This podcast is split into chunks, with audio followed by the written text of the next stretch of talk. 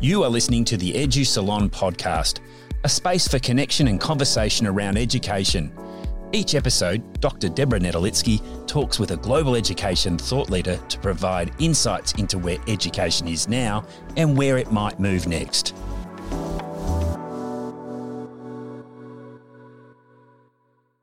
Hello and welcome to the Edu Salon podcast, recorded on the lands of the Whadjuk people of the Noongar Nation, to whose elders, past, present and emerging, I pay my respects. My name is Deborah Netolicky, and today I'm thrilled to welcome Dr. Santiago Rincón-Gallardo. Santiago's experience includes as an advisor to the Mexican Ministry of Education, now as an education consultant and the Chief Research Officer of Michael Fullan's team. He's involved in multiple consultation and research projects in the USA, Canada, Latin America and Europe. Santiago holds a Master of Education and a Doctorate of Education from Harvard on education policy, leadership and instructional practice. He completed his doctoral studies at the Ontario Institute of Studies and Education and has been a visiting scholar at the University of Toronto. He's author of the book, Liberating Learning, Educational Change as a Social Movement. Welcome, Santiago. Thank you so much for having me here, David. It's a pleasure to be here with you. It's a pleasure to be here talking with you. We were just talking before we started recording that we sort of saw each other in passing in 2020 in Morocco. So it's nice to be able to speak to one another now. So let's start the conversation. I actually wanted to sort of take you back before we go forward to some of the work that you did in Mexico. I was reading about the Learning Community Project, and it seems that some of that work was really foundational in your thinking and that you were involved there in significant nationwide change to instructional practice in schools. And I'm wondering what that project and your involvement, your research into it taught you about schools and how maybe that's influenced your thinking and your work since then.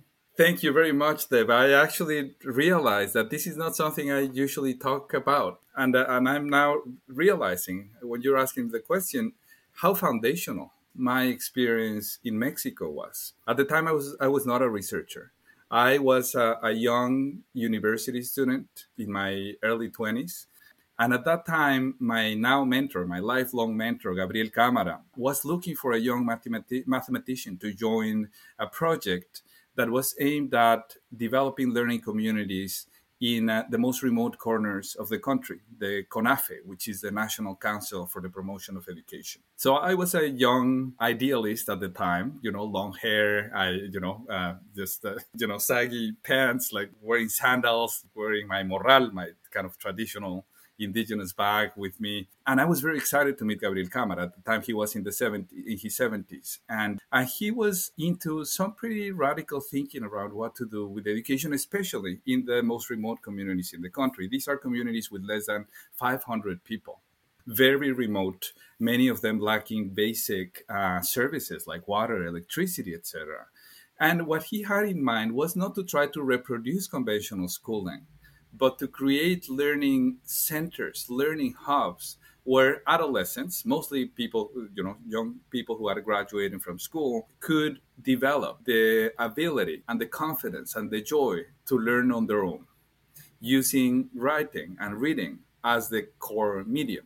That was the basic idea. And the idea was to create community centers where not only adolescents were showing up, but also any member of the community interested in learning. So at the moment I heard the invitation and the nature of the work that Gabriel was trying to lead, I got so excited to be part of his team. So I joined his team again as a young university student. At the time I was studying mathematics. And that's what we set out to do. I was invited to be part of the national leadership team of what was called the post-primary project. That was the label behind the project. And the idea, again, was to develop a model that would enable young people and the young instructors that were living in the communities as teachers to develop the capacity to learn by themselves with expert support of people who were good about learning independently themselves. So that was the idea. And one of the things that Gabriel Cámara was very insistent on was the idea that we had to keep a very strong link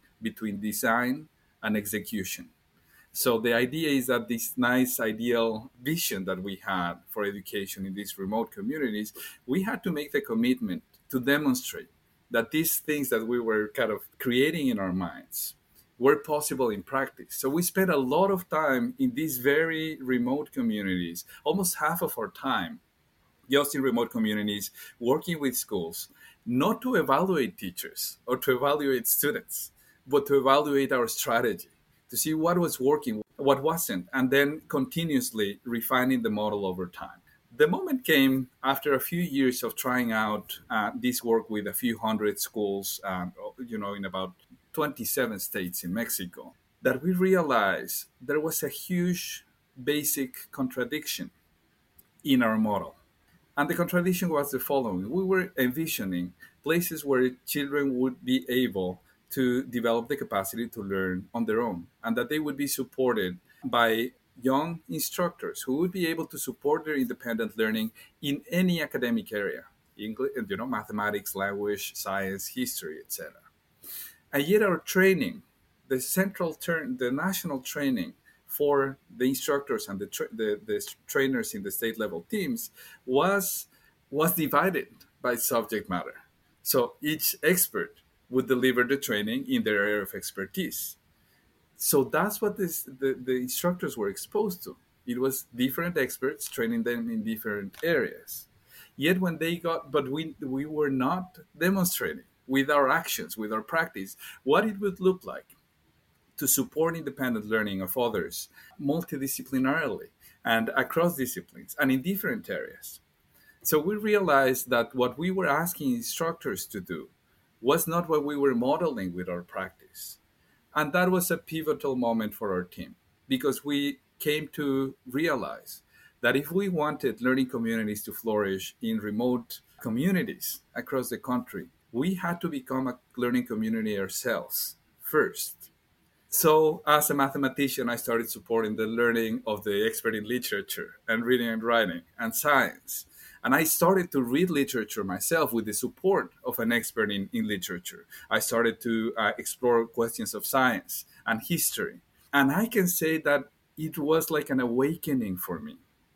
Throughout my years in school, I had been a very good student. I got the best grades every year, every month. I got certificates showing that I was the highest achieving student all the way from grade one to high school. I had aced the game of schooling, but my experience in CONAFE made me realize that all these grades had left me disabled to learn on my own.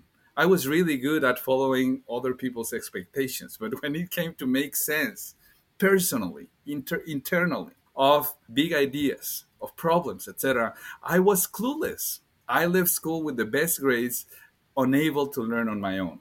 And here I am in the middle of this very exciting project, starting to discover for the first time the beauty of poetry.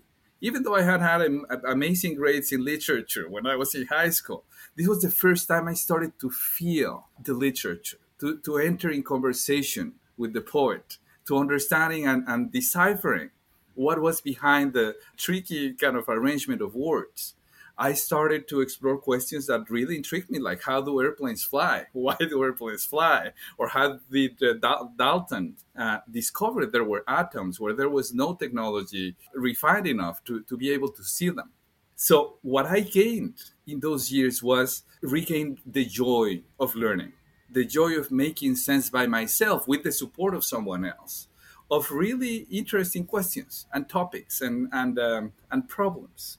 That was a foundational gift that life gave me, just discovering my ability to learn by myself.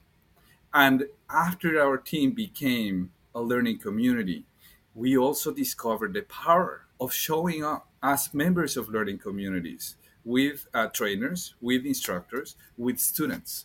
So we started to create an organizational culture where anybody across the entire system, at the central office in the national headquarters of CONAFE and in the most remote communities, were expected to master a practice of independent learning and of supporting others in their learning.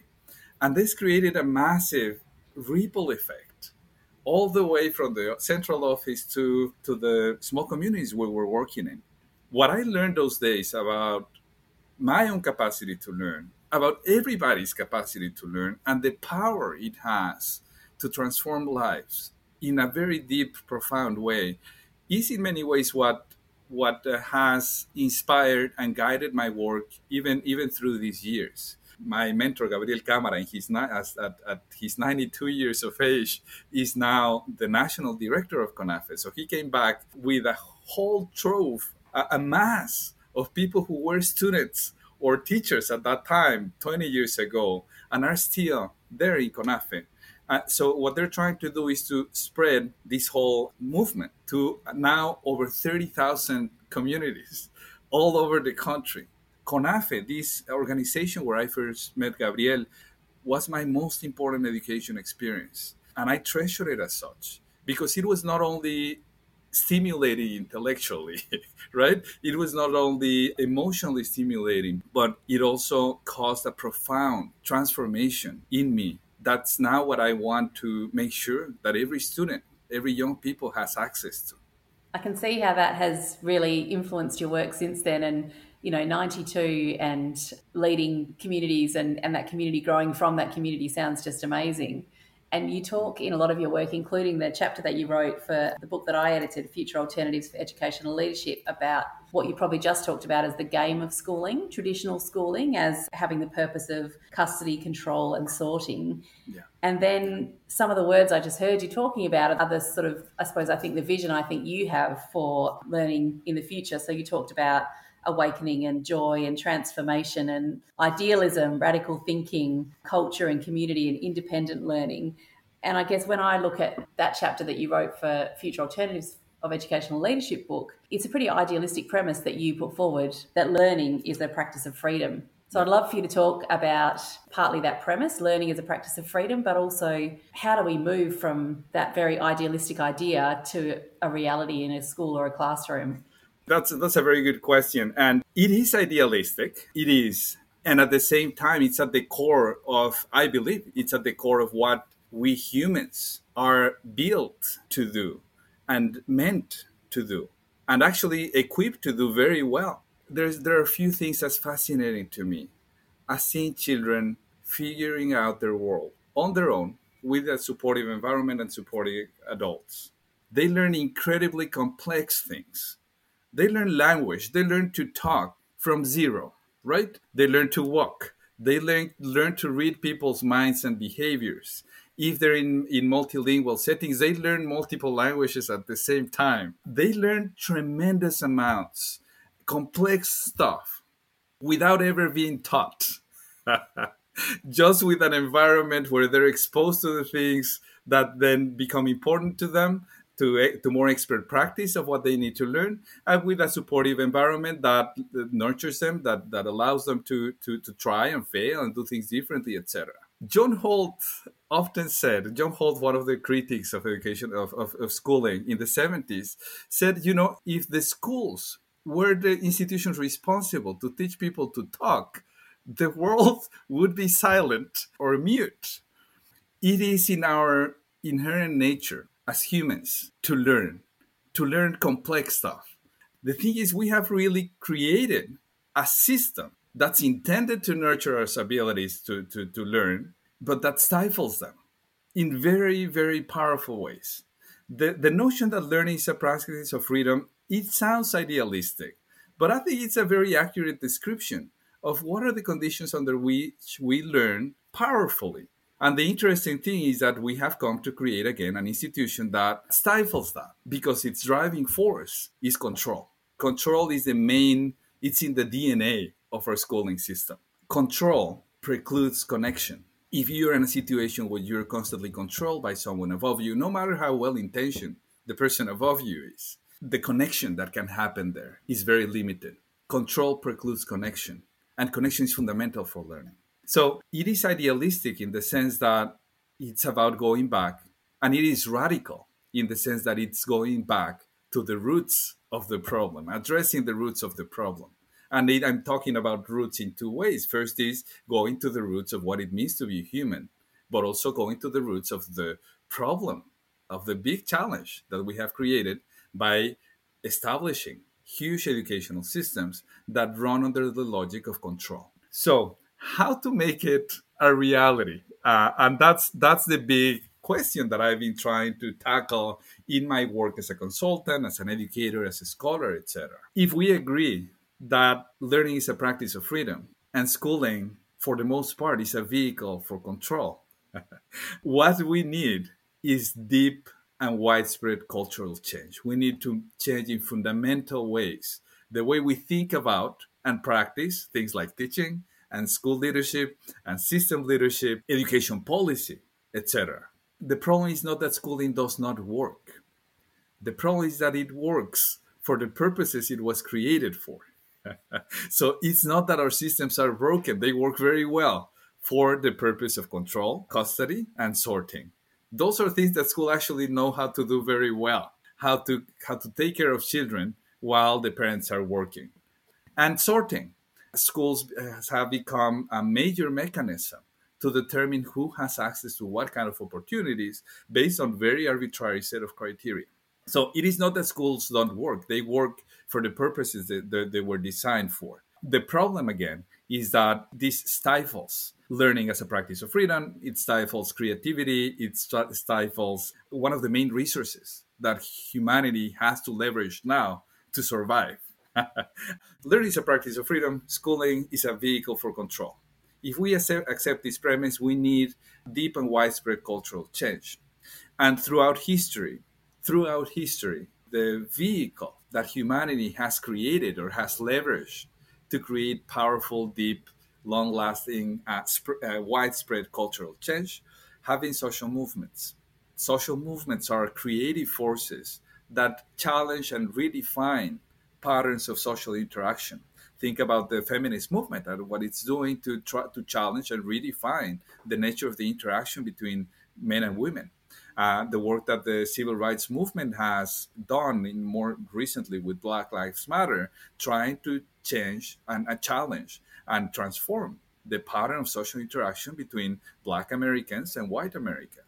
Think about indigenous movements that are trying to reestablish and to challenge and redefine the nature of the connection between and the relationship between indigenous peoples and colonizers, right? It's through social movements that big dominant patterns of social interaction are being challenged and redefined. As you're talking, I'm thinking about a book that I co-edited called Flip the System Australia, What Matters in Education, which is part of the Flip the System series of books, which we talked about in our introduction of that book, Cameron Patterson, John Andrews and I, as a movement. And that's, I think, how we saw it because, and I guess I'm coming back to that idea that we were talking about before that I was asking about in terms of how, and I think we're coming to that, but Flip the System is about the idea that it's teachers and those in schools who are the system from the ground up, bringing in micro changes or things that are going to flip the system hierarchically, but also democratise, liquefy, equalise the system. So as you think about, you've done a lot of work into this metaphor of learning as a social movement and leading learning as a social movement. What does that percolation of change, power, things that can be done if I'm a teacher in a school, if I'm a school leader in a school, if I'm in a system of schooling somewhere around the world, how does that manifest in action or in what people can be doing?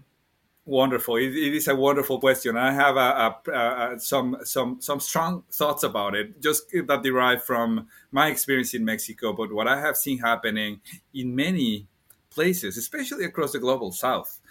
There are phenomenal examples in the global south that over the past, say, 4 to 5 decades, in a span of 4 to 5 decades, in different moments in time, have been able to transform pedagogy and to do it at scale and to do it in very powerful ways, creating the conditions to liberate learning.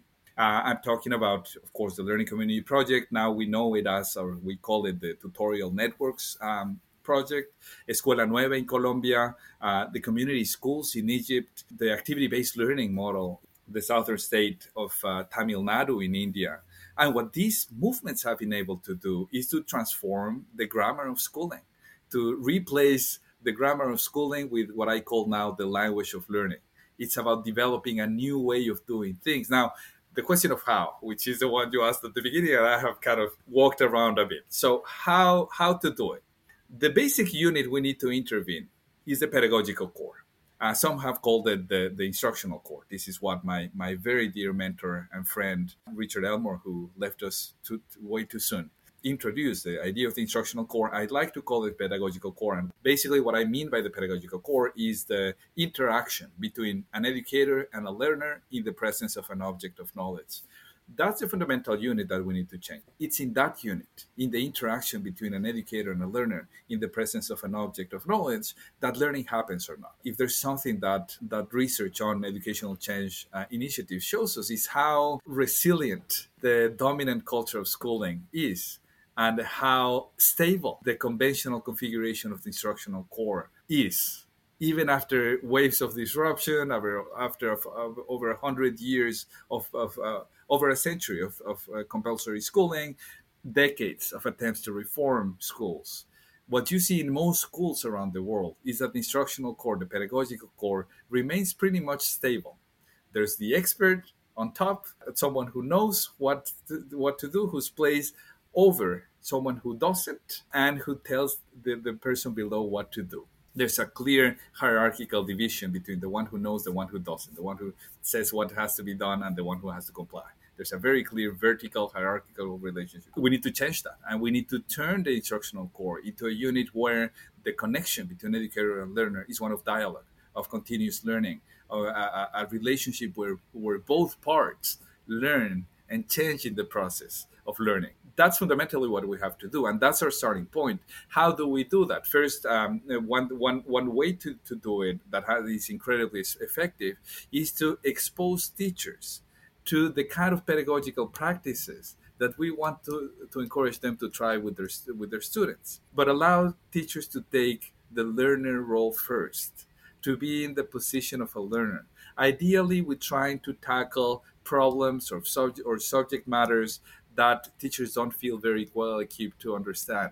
Mathematics, history, literature, whatever the teacher struggles the most with, try to create opportunities where they feel safe enough to try to explore those questions, those topics, those subject matters with the expert and caring support of someone who knows it very well. So expose teachers to experiences of powerful learning. Almost inevitably, what happens when teachers leave powerful learning, when they experience powerful learning, one almost an immediate response and reflection from them is, what have I been doing all these years? What have I been doing all these years in my classroom? Because they experience the contrast between what powerful learning looks like and what powerful pedagogy can do for you. That's your contrast between compliance and freedom, right, in your learning. Right. But living the experience of learning powerfully yourself is one of the most important triggers to get you to try and do something different.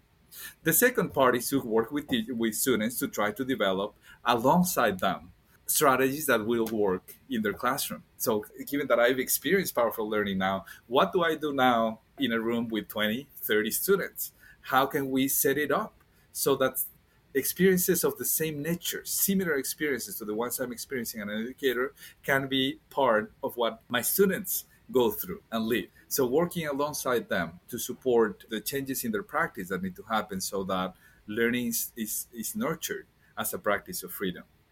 And the idea is to make the impact of your work visible, increase the visibility of your work.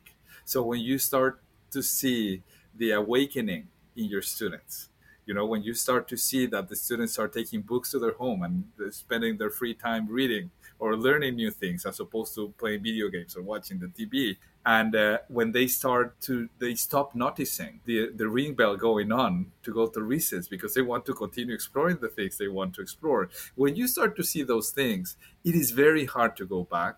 And also there's very often an impulse to say, this is really good. I should let others know about this work. So amplifying the visibility of your work is an important part of the strategy as well. Once you start gaining traction and start to see the awakening in your students, then bring in other teachers, other students, people from other schools and other classrooms in your school to start witnessing what is possible.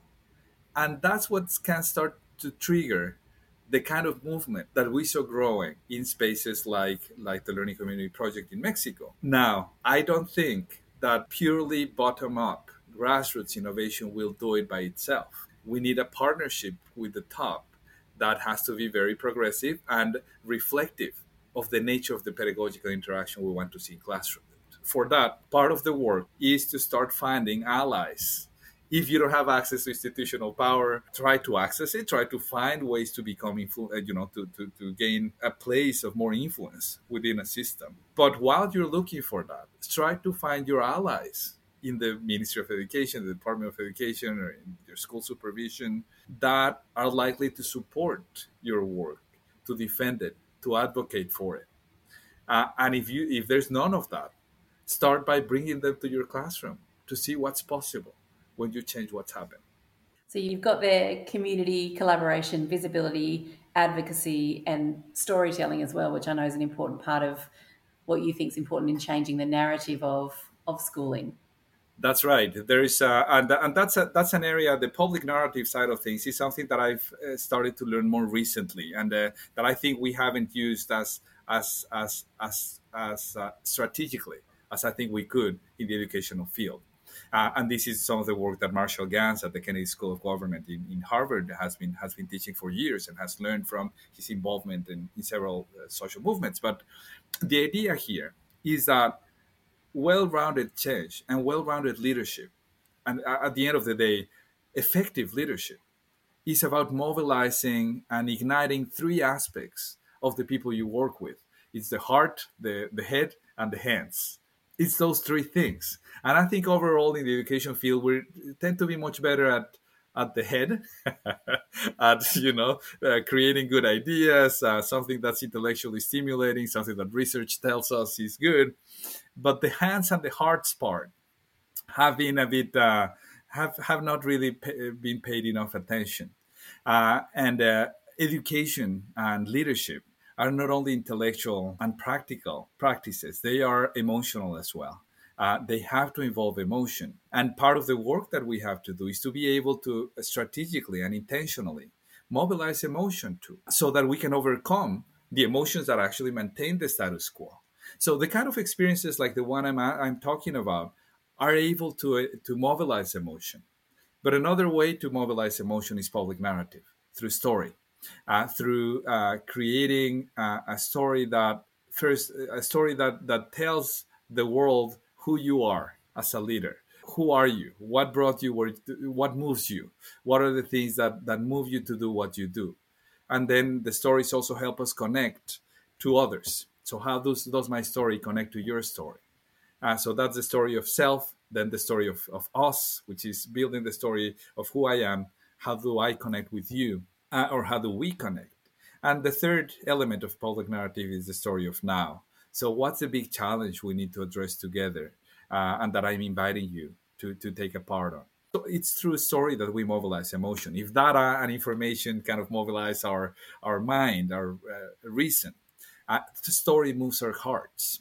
And that's part of the work we have to do, and that we have to do it intentionally. And again, public narrative is a field that I don't think has been explored and used enough in the education field, but one that has tremendous potential to start mobilizing, again, not only the heads, but also the hearts and the hands of the people we work with. And if I think about what you're talking about there with heart and emotion, there was a 2020 paper that you wrote, Deschooling Wellbeing. And I think wellbeing, especially with the pandemic and the events of the last couple of years, has certainly been something that's risen to the surface as it always has been, but possibly more recognised as really being integrated with learning. And there's a bit that you write that I'm just going to read, which is that conventional schooling is detrimental to wellbeing. Powerful learning is a precursor of wellbeing, and compulsory schooling is not designed to cultivate and indeed gets in the way of powerful learning. And you say wellbeing has to be de-schooled and deeply entwined with learning. And I think certainly everyone would agree in education, I think at the moment, that wellbeing needs to be deeply entwined with learning. But I'm interested in that idea of the de-schooling of it, or the how wellbeing sits with that idea you're talking about igniting the hearts and engaging emotions and relationships and connection. Are those things the same, or is wellbeing more than that? What does that look like for you? One thing that we're seeing happen, especially with the disruption of the pandemic, is that there's a lot of attention now being placed and a lot of prevalence being given in discourse, in practice, in policy to students' well-being. And I think that's very important. I mean, our lives and the lives of our children have been shaken up in incredible ways, and sometimes very painful ways. So well-being is a very important aspect of the work we're doing. The problem is that in many cases, the impulse to promote well-being ends up in very superficial practices that basically assume that schooling is all right. All we have to do is just to kind of protect the children enough so that they're in a good enough shape to continue to go through the motions of schooling. The grammar of schooling is damaging to our children's health and well-being. And let me put it this way. When people in general, but young people in particular, are systematically exposed to relationships of authority and control, and when they're subject to boredom, what happens at neurological level is similar to what happens when someone is experiencing stress. It's cortisol that is released when we are bored, but having to pay attention to not getting in trouble. So boredom has become the signature experience for most of our children in schools, especially in high schools. But in elementary school, as they progress through schooling, it's a fundamental experience. It's a signature experience of most children in schools. That's toxic. So it is damaging to their well-being. On the contrary, when you practice freedom, when you have a room to play, when you are in a place of care and support, where your connection to the adults that look after you is one of equal footing. I mean, of course, the adults need to have an authority there. But when the connection is one of mutual understanding and dialogue and care and solidarity, that's what produces well-being. That's what allows the good oxytocin to release, right? So if we're serious about well-being, we need to realize that schooling is part of the problem. Again, it's become more prevalent, more visible with the pandemic, but it's been there since compulsory schooling was invented as a mechanism of control. I mean, who wouldn't want freedom, play, transformational learning, and joy to be your signature experience rather than boredom be your signature experience of education? Right. But the thing is, we have the resources and I think the willingness to do it. Schools own the majority of the hours that our students are awake. The majority of childhood and adolescence is spent in classrooms. We own that time. Schools own that time. And it's within our power to define what we do with that time. And the problem is that if we continue to go about trying to maintain the conventional grammar of schooling, just getting students through the motions, getting good grades, passing from one grade to the next, getting good at compliance, we are disabling them from developing the skills, the dispositions, the knowledge that they need to have in order to face the messy world that we're living for them and to change it for the better. So we are creating, unintentionally, I don't think there's ill intent here, but we are creating a system that, funny enough, it's supposed to prepare our generations for the future, but we're instead disabling them. The good news is that play, freedom, those are things that children are experts at. I mean, they know how to do it very well. What we need to do is to figure out ways in which we can allow that to happen, to leverage it, and to help coordinate it and organize it in a way that will allow them to learn in powerful ways what we as adults believe and as societies believe they need to master and learn how to do. We just need to change the way we deal with the pieces we have in our system. But resources, time, people, all those things, we have them. The challenge is how we reorganize them in a way that serve what should be the purposes of education and schooling. Thank you. Well, we're coming to the end of our time together. And so I am going to move us to the final 5 questions of what I call the quickfire in lightning round. So firstly, what is something unexpected that many people might not know about you? I love playing music and singing. That's part of that would have been kind of my second choice of career if I hadn't gone into mathematics. So I play the guitar. I play many Latin American string instruments, and I sing. So for many, I had a rock band in high school. I played in and was part and led Latin American folk music bands when I was in university. Even at Harvard, we had a Latin American music band. And it's something I thoroughly enjoy. In many ways, I'm a closet entertainer. I love to sing for people and with them and make people sing together in different tunes and stuff. So that's something that's probably not that known about me. That sounds very fun. I'm wondering how we can organise that at a conference somewhere. Let's make that happen. Although I should not sing in front of anyone. How about something that's currently on your desk? First, a bunch of books, and then a big writing project. Two big writing projects. I have four books on my desk right now. One is Atomic Habits by James Clear, a phenomenal book. It's really changing my way to organize my everyday life. Atomic Habits by James Clear. The second one is Naomi Klein's How to Change Everything. So it's the first book that Naomi Klein writes for young people. The name again is How to Change Everything, and the subtitle is The Young Human's Guide to Protect the Planet and Each Other. The third one is a book by Bruce Lipton that's called The Biology of Belief, and it's a fascinating book by one of the pioneers in epigenetics that's demonstrating that genes and DNA are not the ones that determine our biology, but in fact, genes are affected and influenced by context, by environment, and most fascinatingly, by consciousness, by our minds. It's mind-blowing. I don't think we're anywhere near that discussion in the education sector, and I'm really, really enjoying it. The fourth book I'm reading is...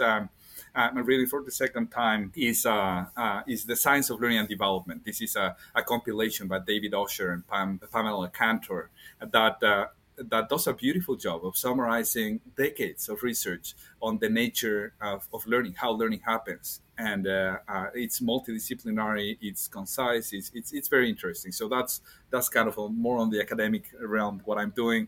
I have two writing projects right now going on. One is a big report we're creating with Michael and his team, with Michael Fullan and his team for California. We are very much engaged with California. It's a very interesting time for the state. There's a lot at stake, but there's also a lot of possibility to move the entire system to a much better place. The second thing in my desk right now is I'm preparing a next book about leadership that will kind of delve into the ideas that I started developing in the chapter you invited me to write in your book, Future Alternatives for Educational Leadership. The book will be centered on leadership and how to mobilize hearts, heads, and hands. Fantastic.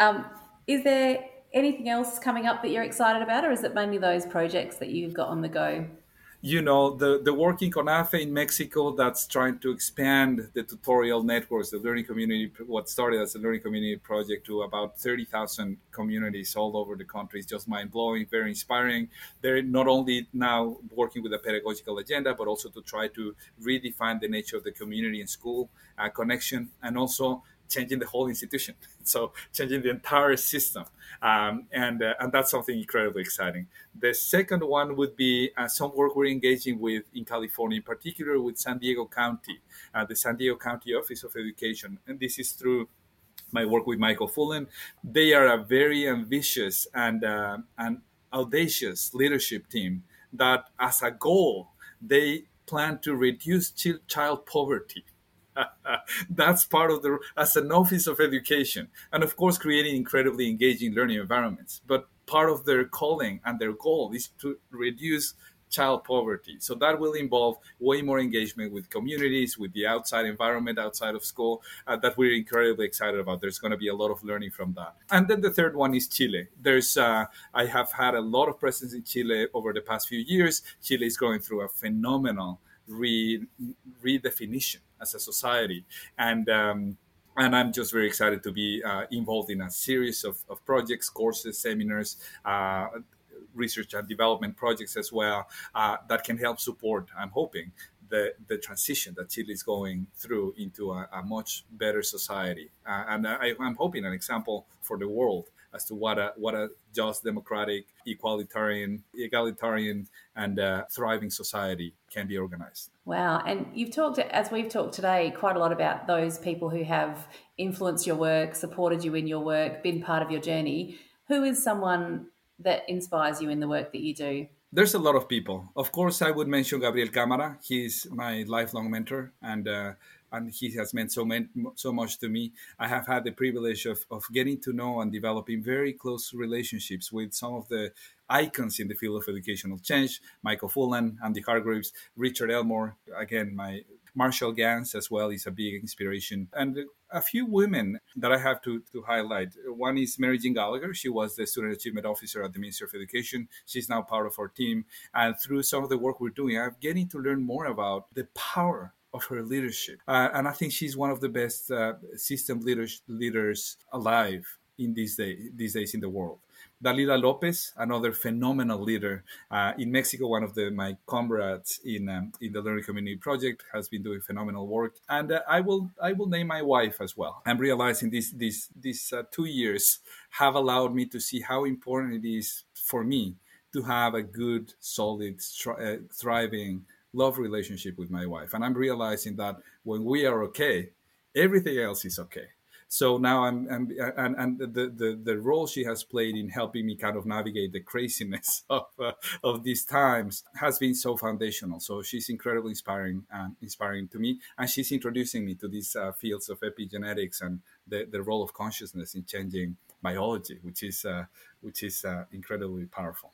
It is really interesting when you realise that, you know, especially when you spend quite a lot of your life in your head and in intellectual pursuits and in other people's spaces and with other people that kind of give you energy, that actually all of that needs to be anchored in home, relationship, something else that's a bit more constant. And I think that's something that the pandemic has a potential to teach us, and I think it's a very important thing. And so finally, if you were to distill your current thinking, and there's obviously loads and loads going on all over the world for you in terms of projects, thinking, research, education, if you were to distill that thinking into a thought or resource that you would leave our listeners with, what would you leave them with? If I may, I'll say two. So the first one, and it's the one we started the conversation with, the core idea behind my work and that I'm hoping many people will connect to, is learning is a practice of freedom. That's at the core of what I do. And I think it's an important, powerful idea to bring to the forefront of our thinking and our action. The second one is, what do we educate for? And I think it's very important that we answer that question, that we are intentional about stating and responding to this question with as much clarity and precision as possible. What do we educate for? And my preferred four purposes for education are, I want an education that will prepare our children and young people to know themselves, to think and learn by themselves, to take care of themselves and others, and to better the world. I think that's what we have to do. But even if you don't buy into these particular four, please ask yourself that question. Why are we educating? And use that as your compass, because there's a lot that we're doing that's getting in the way of what we really believe education and schooling should be about. What a great call to think about, like, really the purpose of schooling, what it is that learning is, and how we can help our students to be a meaningful, perhaps, and, you know, contributing part of humanity. I think there's so much that, you know, students that we're teaching now are the ones that are really going to change the world. So setting them up for being humans first and compliant learners second, perhaps. That's right. Thank you so much, Santiago, for joining me today on the Edu Salon. Thank you so much, Deb. I love the work you're doing. I admire your work tremendously, and I'm feeling very honored to be able to share this space with you. Thank you.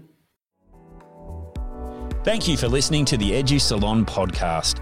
You can join the conversation by subscribing to this podcast and sharing it with your network, by giving this podcast a rating or review, and by connecting with Deb and her guests on social media.